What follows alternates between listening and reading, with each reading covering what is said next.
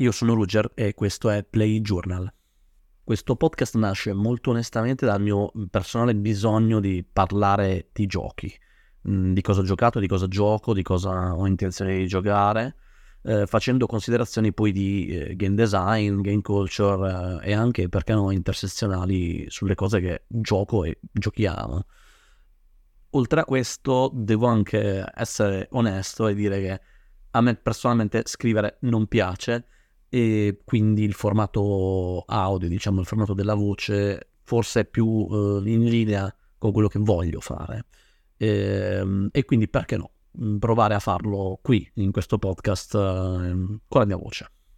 Ho già fatto in passato liste dei giochi che gioco e che ho giocato, nello specifico due liste mi vengono in mente particolari anche perché le ho poi pubblicate online in formato testuale, che sono i giochi che ho giocato nel 2016 e i giochi che ho giocato nel 2023. Sono liste aggregate di videogiochi, giochi da tavolo, giochi di ruolo, LARP, giochi pervasivi, giochi urbani. E mm, nel 2016 ho giocato 368 giochi e nel 2023 ne ho giocati 398, dando ad ognuno di essi, diciamo, due o tre righe di spazio per anche esprimere un, un'opinione, cosa mi ha lasciato il gioco, cosa uh, mi, mi sono portato via dall'esperienza. Queste liste, scriverle è stato abbastanza pesante, eh, principalmente per vari motivi, nel senso che, come ho detto prima, il medium, diciamo, della scrittura non è proprio il mio preferito, eh, ne sono usciti chiaramente anche dei report abbastanza lunghini, più o meno intorno all'ora, ora e mezza di tempo di lettura, pubblicati su Medium. E in entrambi i casi ehm, ho notato che la lista, diciamo fredda, è utile da un lato analytics, da un lato appunto di capire in percentuale quanti giochi da tavolo gioco, quanti giochi di ruolo gioco, quanti videogiochi, quanti del totale sono appunto giochi di ruolo dal vivo e così via però mm, mi, mi sono accorto che a un livello quasi meta mi portava a ragionare su cosa volevo ci finisse in quelle liste, no? Quindi magari a eh, evitare di giocare i giochi che onestamente non volevo ci finissero, eh, o viceversa a pormi la domanda, sì, ok, ma questo gioco poi come lo faccio rientrare? Come lo tratto? Specialmente per i giochi più ibridi, più bizzarri, non era stato così facile capire dove lo metto, uh, no? Se magari è un ibrido tra un party game e un gioco di ruolo, lo faccio entrare nei party game, nei giochi analogici, lo faccio in generale, lo faccio rientrare nei giochi di ruolo e in generale mi portava in un mindset che non mi piace. Quindi, intanto questo play journal nasce per quello, ma in scala più piccola, quindi anziché avere un report annuale, magari ogni tot uh, parlo della, della manciata di giochi che ho giocato e che, che sono degni di nota non menzionando magari quelli che sono poi la maggior parte di quelli che si giocano, quindi sono giochi magari ok, magari anche di esperienze piacevoli, ma che non mi lasciano poi niente di che. Quindi, per il giorno nasce per questo. Cosa vi potete aspettare da questo podcast? Sicuramente ehm, puntate in cui parlo di cosa ho giocato e cosa ho trovato memorabile. Non ci saranno giochi filler, nel senso di giochi che ho giocato e che ne parlo solo perché li ho giocati. Quelli non credo di volerli fare qua avevano senso nell'ottica di un report più lungo, non hanno secondo me senso nell'ottica di un report focalizzato su cosa gioco e secondo me cosa degno di nota. Il mio interesse è anche di farlo in modo intersezionale e cross-mediale, quindi parlando di un gioco, chiaramente se ci sono riferimenti cinematografici, letterali, a fumetti o altre opere, eh, è mia intenzione anche magari accennarle o parlarle, perlomeno se sono opere che ho esperito. E Probabilmente un'altra cosa che voglio fare è quella di tenere anche uno spazio per formati tangenziali, quindi non solo il ho giocato XYZ e vi parlo di questi tre giochi, ma anche un ok, ho giocato 3-4 giochi su uno specifico tema, magari conosco un'altra persona che su questo tema è una persona esperta e magari facciamo una puntata con ospite in cui con questa persona parleremo di il tema X, Y, Z e così via. E quindi questo è, è quanto per le intenzioni. La seconda parte di questa puntata pilota la tratto invece come un riassuntone, come un uh, resoconto di alcuni titoli che ho trovato particolarmente interessanti, particolarmente degni di nota, che ho giocato l'anno scorso nel 2023.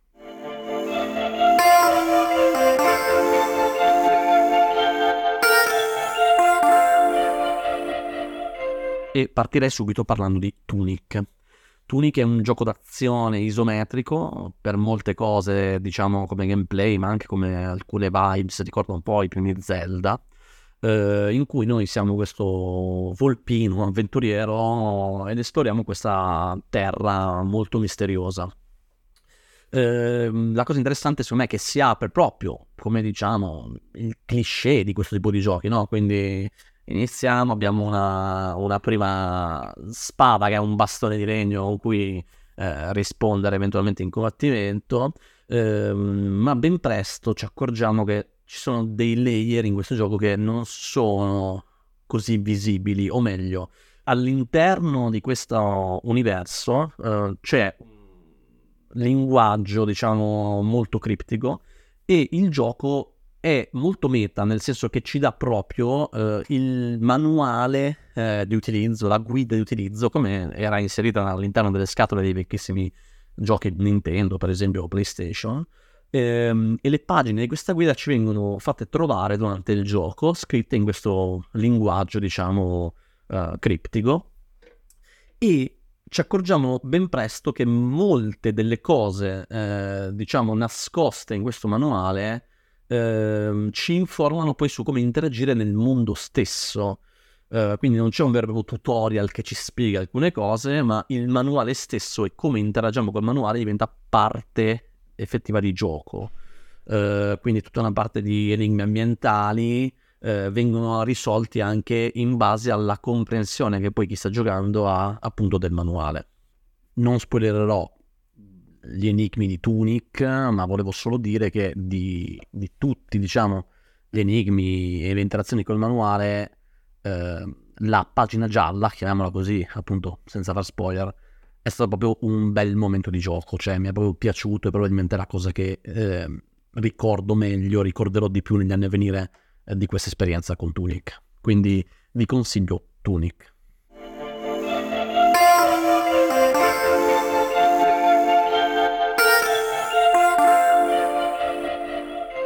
Un altro gioco che ho giocato per la prima volta nel 2023 e molto interessante è Signalis.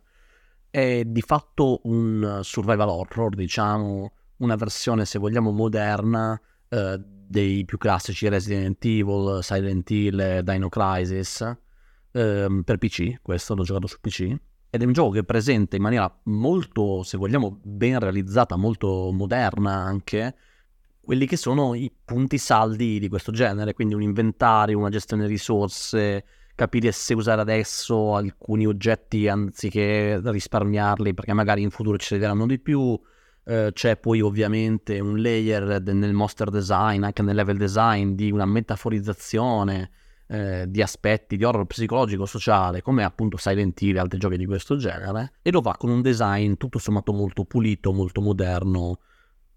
appunto anche grazie al fatto che sono passati diversi decenni dai primi capitoli di questo tipo di giochi. Quindi vi consiglio Signalis o Signalis, credo Signalis.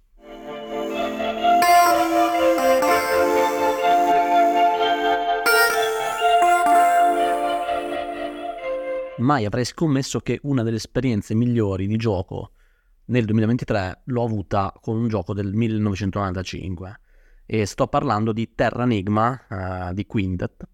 e che già avevo sentito nominare in diversi diciamo, giri di retro game eh, come un'ottima esperienza, comunque un ottimo lavoro di Quintet, alcuni lo descrivono come il gioco migliore di Quintet e quindi mi sono mh, mm, tuffato a provarla ed è stata in effetti un'esperienza fantastica. Essendo di fatto un videogioco di ruolo, non mi dilungherò sulla trama, sul plot, sulla storia, perché davvero secondo me va esperita, non voglio spoilerarvi niente, vi dico solamente che ci sono stati molteplici momenti che mi hanno davvero lasciato proprio in lacrime. Ehm, è in generale una storia molto agrodolce, con forti momenti di ottimismo, forti momenti eh, quasi di nostalgia, quasi di mm, ragionamenti filosofici anche su cosa abbiamo perduto in cambio di progresso, conoscenza, ma senza avere un'ottica, secondo me, eh, luddista, quasi come se da lontano si guardasse l'intera esperienza umana sotto l'ottica di un time lapse, quasi. quindi una moltitudine di esperienze raccontate molto velocemente, molto intersezionali tra loro. È stato davvero un, un viaggio, un, un'esperienza fantastica che consiglio e che tuttora se riascolto anche per puro caso alcune tracce della colonna sonora mi trovate proprio in lacrime. Quindi questo è Terra Enigma e recuperatevelo.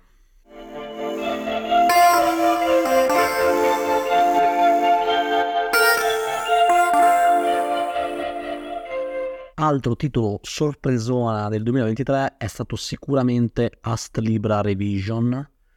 un titolo bizzarro, un diciamo mix tra un gioco di ruolo giapponese, un action, hack and slash, platform, mischia tante cose, ma è anche frutto del suo percorso di sviluppo, diciamo, anomalo. Eh, di fatto è un gioco di questo impiegato giapponese che in 16 anni della sua vita ha creato appunto questo titolo. Ha tanti sistemi interlacciati, non mi fermerò qua a spiegarli tutti nel dettaglio, ma diciamo che quello che esce è un mix sicuramente unico che prende tante cose piccole già viste da altri giochi, già viste diciamo in altri titoli eh, e le mette insieme secondo me in maniera molto furba, in maniera molto intelligente, eh, dandole diciamo piano piano durante la partita, durante eh, appunto eh, l'intero gioco, quindi non facendo overloading di informazioni, non caricando troppo tutto insieme, ma eh, centellinando i sistemi. E questo fa in modo che in un'esperienza molto lunga anche in termini di ore vi arrivino costantemente, regolarmente cose nuove, non solo in termini di fiction, in termini di esplorazione, ma anche in termini proprio di meccaniche, quindi è un gioco che sorprende costantemente eh, dal mio punto di vista. Oltre comunque a una trama che secondo me ha diversi twist, colpi di scena. Detto questo, secondo me c'è un problema con Astribal Revision che è la sua demo, nel senso che ha una demo ed è una demo fatta ad hoc, eh, che il gioco consiglia di giocare prima di giocare il gioco completo, quindi non vi spoiler al gioco, ma mm.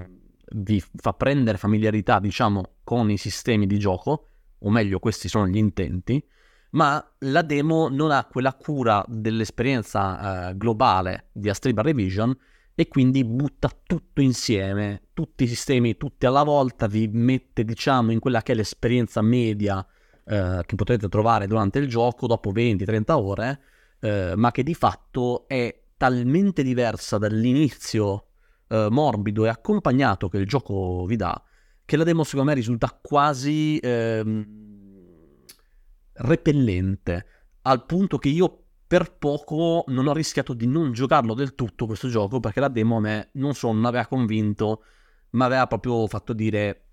mm, questa forse è una, un po' una porcheria e invece dandogli fiducia sono estremamente contento di averlo giocato, eh, nonostante una pessima demo, il mio consiglio quindi è saltate la demo e buttatevi subito a giocare Ast Libra Revision.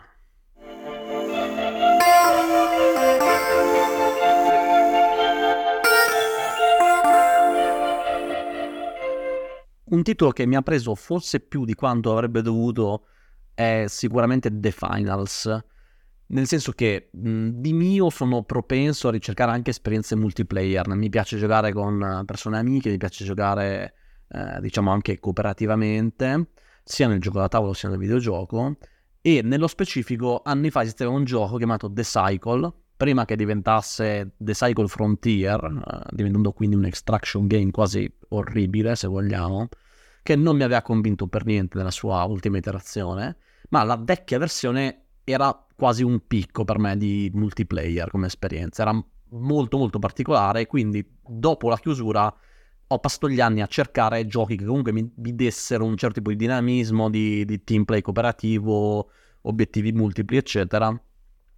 E The Finals non soddisfa questi requisiti, ma ehm, fornisce comunque un'esperienza, secondo me, molto interessante a livello di multiplayer, eh, con un'alta interazione ambientale, molta verticalità, per certi versi mi ricorda il tipo di eh, frenesia o comunque vibes eh, che Unreal Tournament mi dava quando ero un ragazzino. eh, rifatto però diciamo ai giorni nostri, quindi comunque con un gameplay molto più moderno, tutte quelle feature come appunto i ping per comunicare anche in maniera non verbale con i teammate, ehm, diverse modalità di gioco, un'estetica comunque che a me piace con diversi tipi di corpi non conformi anche e una customizzazione del personaggio secondo me esteticamente interessante. Ehm, mi ha preso tanto The Finance, appunto che di fatto ho già finito il Season Pass eh, in un paio di settimane quando dura tre mesi, quindi credo sia un po' un segno che mi ha preso abbastanza. Eh, quindi sì, ecco, The Finals. Se avete passato l'infanzia a giocare a sparatutto multiplayer, cercate uno sparatutto comunque ad alta interazione ambientale, eh, secondo me The Finals è da provare, perlomeno da provare. Poi magari non vi convince, a me ha preso tanto, lo consiglio, giocatevi The Finals.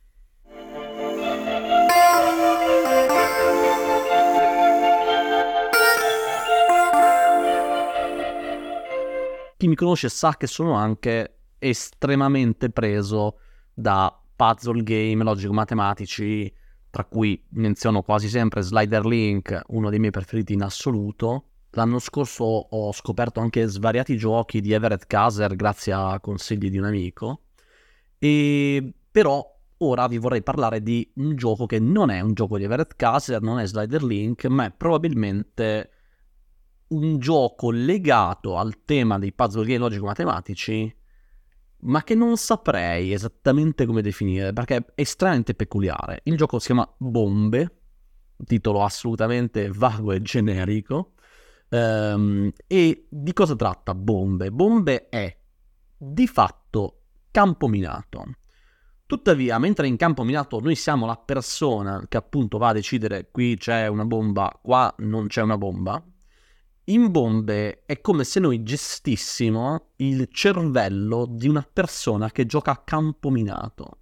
Eh, da questo lato è quasi un gioco di metagioco, cioè quasi un inner play di quello che succede appunto dentro la testa di una persona che risolve questo tipo di puzzle, no? Chi è abituato a giocare puzzle game logico-matematici lo sa, quello che avviene nel proprio cervello di solito è che cominciamo a notare, a riconoscere pattern che ci permettono poi di risolvere vari schemi. Bombe è proprio quello, cioè noi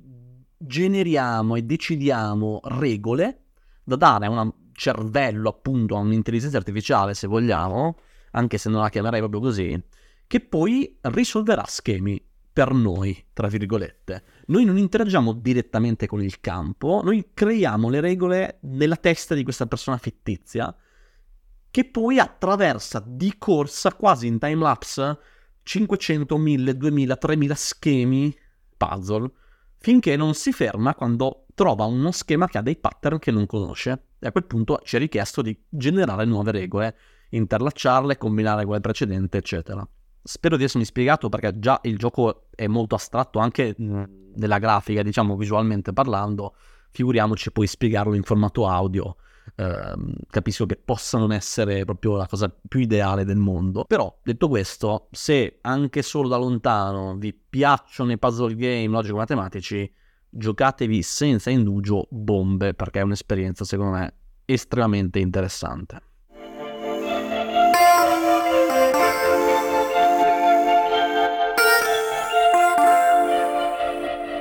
Passo ora a parlare di quello che probabilmente per voi che mi state ascoltando è il gioco più difficile da reperire di questo resoconto. Durante un viaggio ad Amsterdam con la mia compagna Beatrice, di fatto ci siamo fermati a giocare in una sala arcade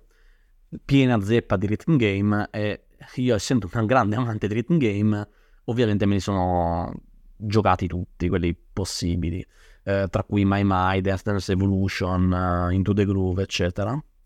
e quello che assolutamente mi ha proprio completamente eh, stupito è eh, Reverse. Eh, come descrivere Waka Reverse?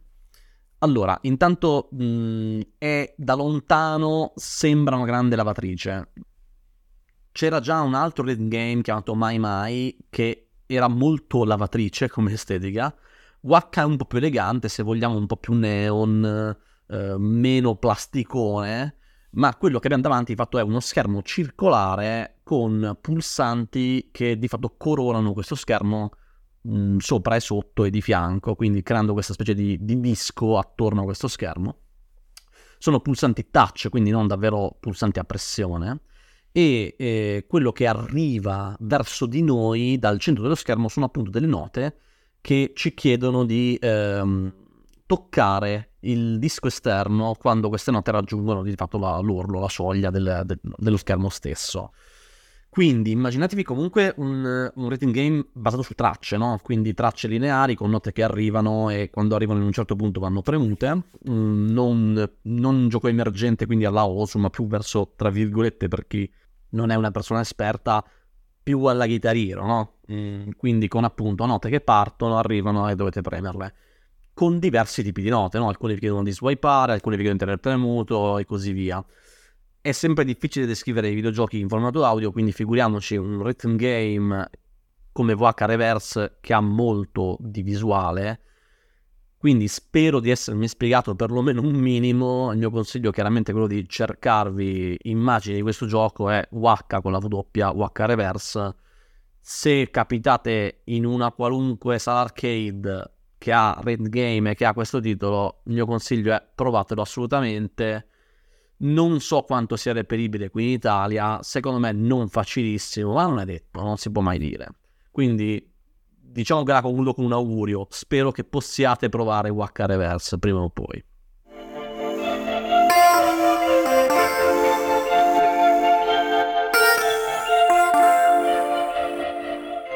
Parlando invece di giochi più ibridi analogici, voglio sicuramente parlarvi di live mission game The Heist Crime Does Pay. È un titolo molto lungo e corposo, me ne rendo conto, pubblicato in italiano con il nome di The Heist, rapina in tempo reale, da MS Edizioni.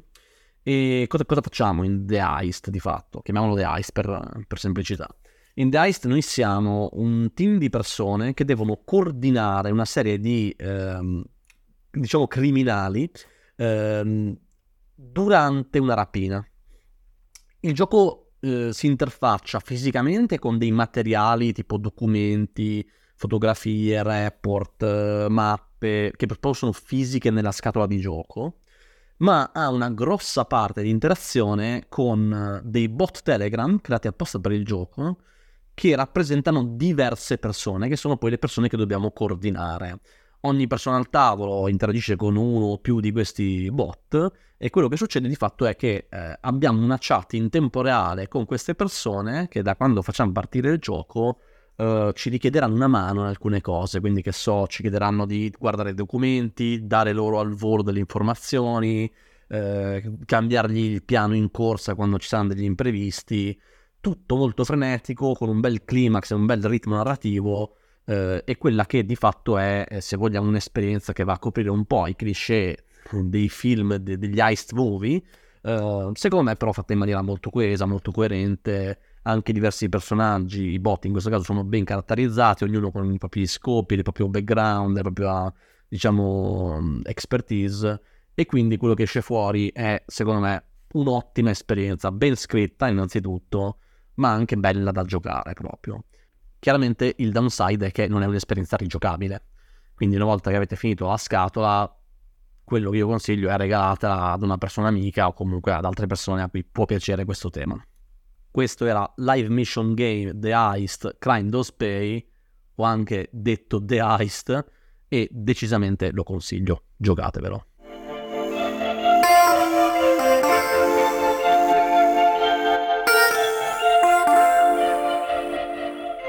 Parlando di board game più tradizionali, se vogliamo, che mi hanno sorpreso o comunque stupito nel 2023, cito sicuramente Dorf Romantic, The Board Game. Di fatto la versione da tavolo, diciamo la versione board game, del più noto gioco indie omonimo Dorf Romantic. Dorf Romantic come videogioco già prendeva molto dell'estetica board game, quindi con delle tessere esagonali che venivano piazzate formando questo tableau, con un sistema di punteggio che comunque era in linea con quelli che sono i giochi cosiddetti Eurogame o German.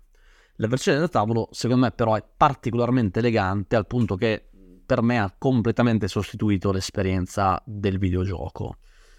Innanzitutto per mantenere anche le vibes quasi zen del videogioco, hanno mantenuto un'esperienza cooperativa e non competitiva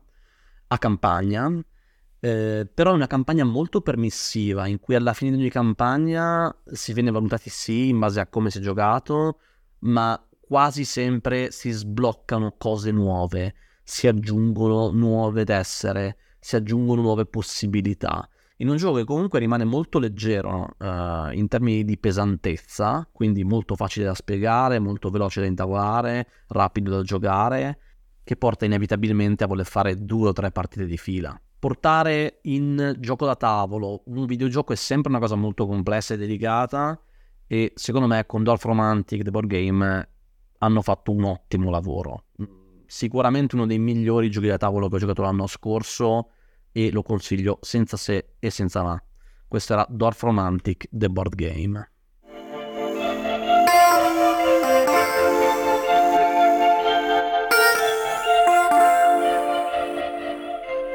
Un'altra esperienza board game, secondo me notevole, è stata First in Flight, gioco ambientato agli inizi del XX secolo in cui ricopriamo i panni dei fratelli Wright e di altre persone loro contemporanee, tutte con l'obiettivo di riuscire ad avere un volo di successo, diciamo, a poter dimostrare che sì, come esseri umani possiamo volare, possiamo costruire macchine che ci portano nel cielo. In questo gioco l'obiettivo è quello di avere, tra virgolette, il volo più lungo, anche se a conti fatti quello che noi faremo non sarà volare, ma dimostrare che possiamo stare in aria il più possibile. Quindi andando a focalizzarci appunto su quel periodo storico in cui non stiamo ancora volando, ma stiamo in contemporanea sviluppando prototipi di velivoli che anche in maniera un po' goffa si libereranno in volo e di fatto ci porteranno a essere riconosciuti, a farci un nome come persone che appunto sono in grado di creare queste macchine volanti. Il cuore del gioco è quello del design e dell'iterazione. Noi partiremo con degli aerei che hanno dei problemi ehm, e quando decidiamo di andare a volare mischieremo il nostro mazzo che rappresenta il nostro aereo e a caso estrarremo carte, eh, quante ne vogliamo, eh, finché non avvengono due cose. O decidiamo di fermarci, di non pescare più e di iniziare a di fatto planare, a scendere verso terra. Oppure, eh, quando beccheremo il terzo problema, ci schianteremo al suolo, portando quindi il nostro leggendario volo ad una precoce fine. Molto interessante secondo me tutto il sistema per cui dopo ogni volo possiamo identificare dei problemi di design per poi risolverli di fatto migliorandone appunto alcune caratteristiche. Quindi i voli, anche quelli finiti male, non sono necessariamente pessime notizie perché magari ci hanno portato a identificare è vero che mi sono schiantato, però guarda un po', questa la posso sistemarla, questa erica si può aggiustare e così via questo mi ha ricordato tantissimo intanto uh, quello che di fatto faccio per lavoro facendo game design di giochi da tavolo, no? in cui si fa un prototipo, uh, si fa un test, il prototipo inevitabilmente avrà aspetti migliorabili e quindi si ritorna diciamo alla cosiddetta drawing board, si ritorna diciamo alla, alla scrivania a sistemare questi problemi e First in Flight questa cosa qua la fa proprio cuore dell'esperienza. A me è piaciuto parecchio, anche in termini di appunto parallelismi che ha con tutto quello che è il processo di design. E più ci penso, più devo dire che è proprio un'eccezione secondo me questo gioco, perché affronta anche il problema del problem solving da questo punto di vista eh, in maniera molto interessante. Quindi sicuramente lo consiglio. Se vi piace ragionare in termini di design, se vi piace affrontare questi temi qua, e volete vedere un gioco che parla del processo di design, dell'iterazione, del risolverne i problemi di ritestare ulteriormente dopo aver risolto questi problemi, mettendoci sopra una spruzzatina di fortuna, First in Flight è sicuramente un titolo da provare.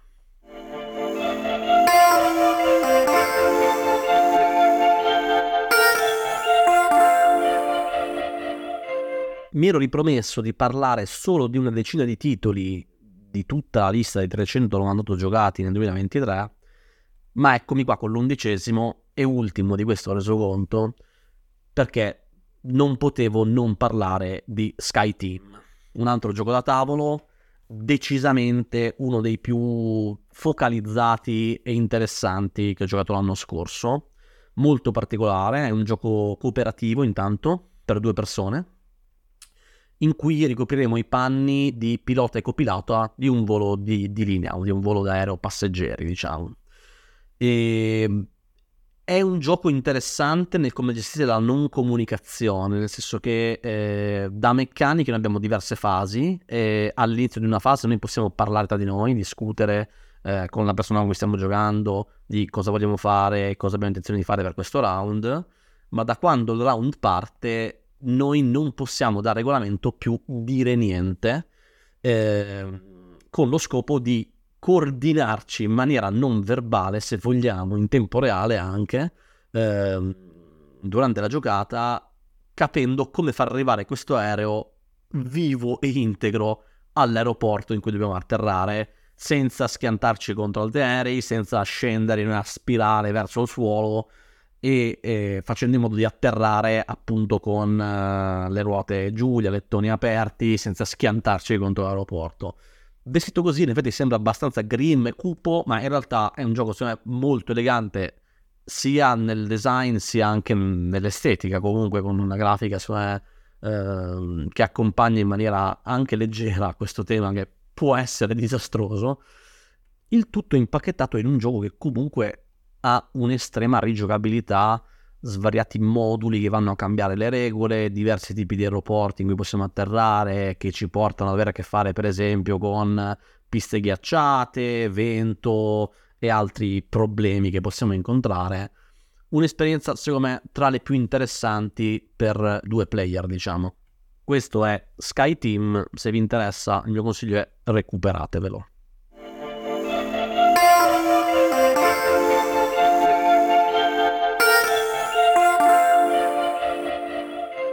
E siamo alla fine di questo episodio pilota. Spero che sia l'introduzione che un attimo esplicita quello che voglio fare con uh, questo podcast, sia la parte di riassunto, resoconto uh, delle cose più interessanti che ho giocato nel 2023, vi abbia dato abbastanza strumenti per poter capire intanto se è una cosa che vi interessa seguire o ascoltare. Voglio aggiungere anche che io comunque sono aperto sicuramente a feedback, suggerimenti, opinioni. Scrivetemi pure in privato per dirmi cosa vi è piaciuto, cosa è migliorabile o anche solo per farmi sapere appunto cosa avete pensato di questa puntata. Non ho detto nell'introduzione a livello di tempistiche quando e quanto eh, voglio fare questo podcast, eh, proprio perché sono ancora io stesso in una fase un po' esplorativa. Detto questo, spero di poter arrivare alle vostre orecchie presto con una vera e propria puntata, diciamo, più regolare, quindi non un'introduzione, non un resoconto dell'anno scorso, ma anche una puntata più compatta in termini di durata che va a illustrare giusto i due o tre titoli più recenti che ho giocato, potendo magari spendere anche un po' più di parole su questi titoli. Questo resoconto è stato molto anche di corsa, se vogliamo, non volevo darvi un'ora di audio, volevo comunque mantenerla intorno a una mezz'ora. Detto questo, quindi sono arrivato alla conclusione di questa puntata. Grazie per aver ascoltato. Questo era Play Journal.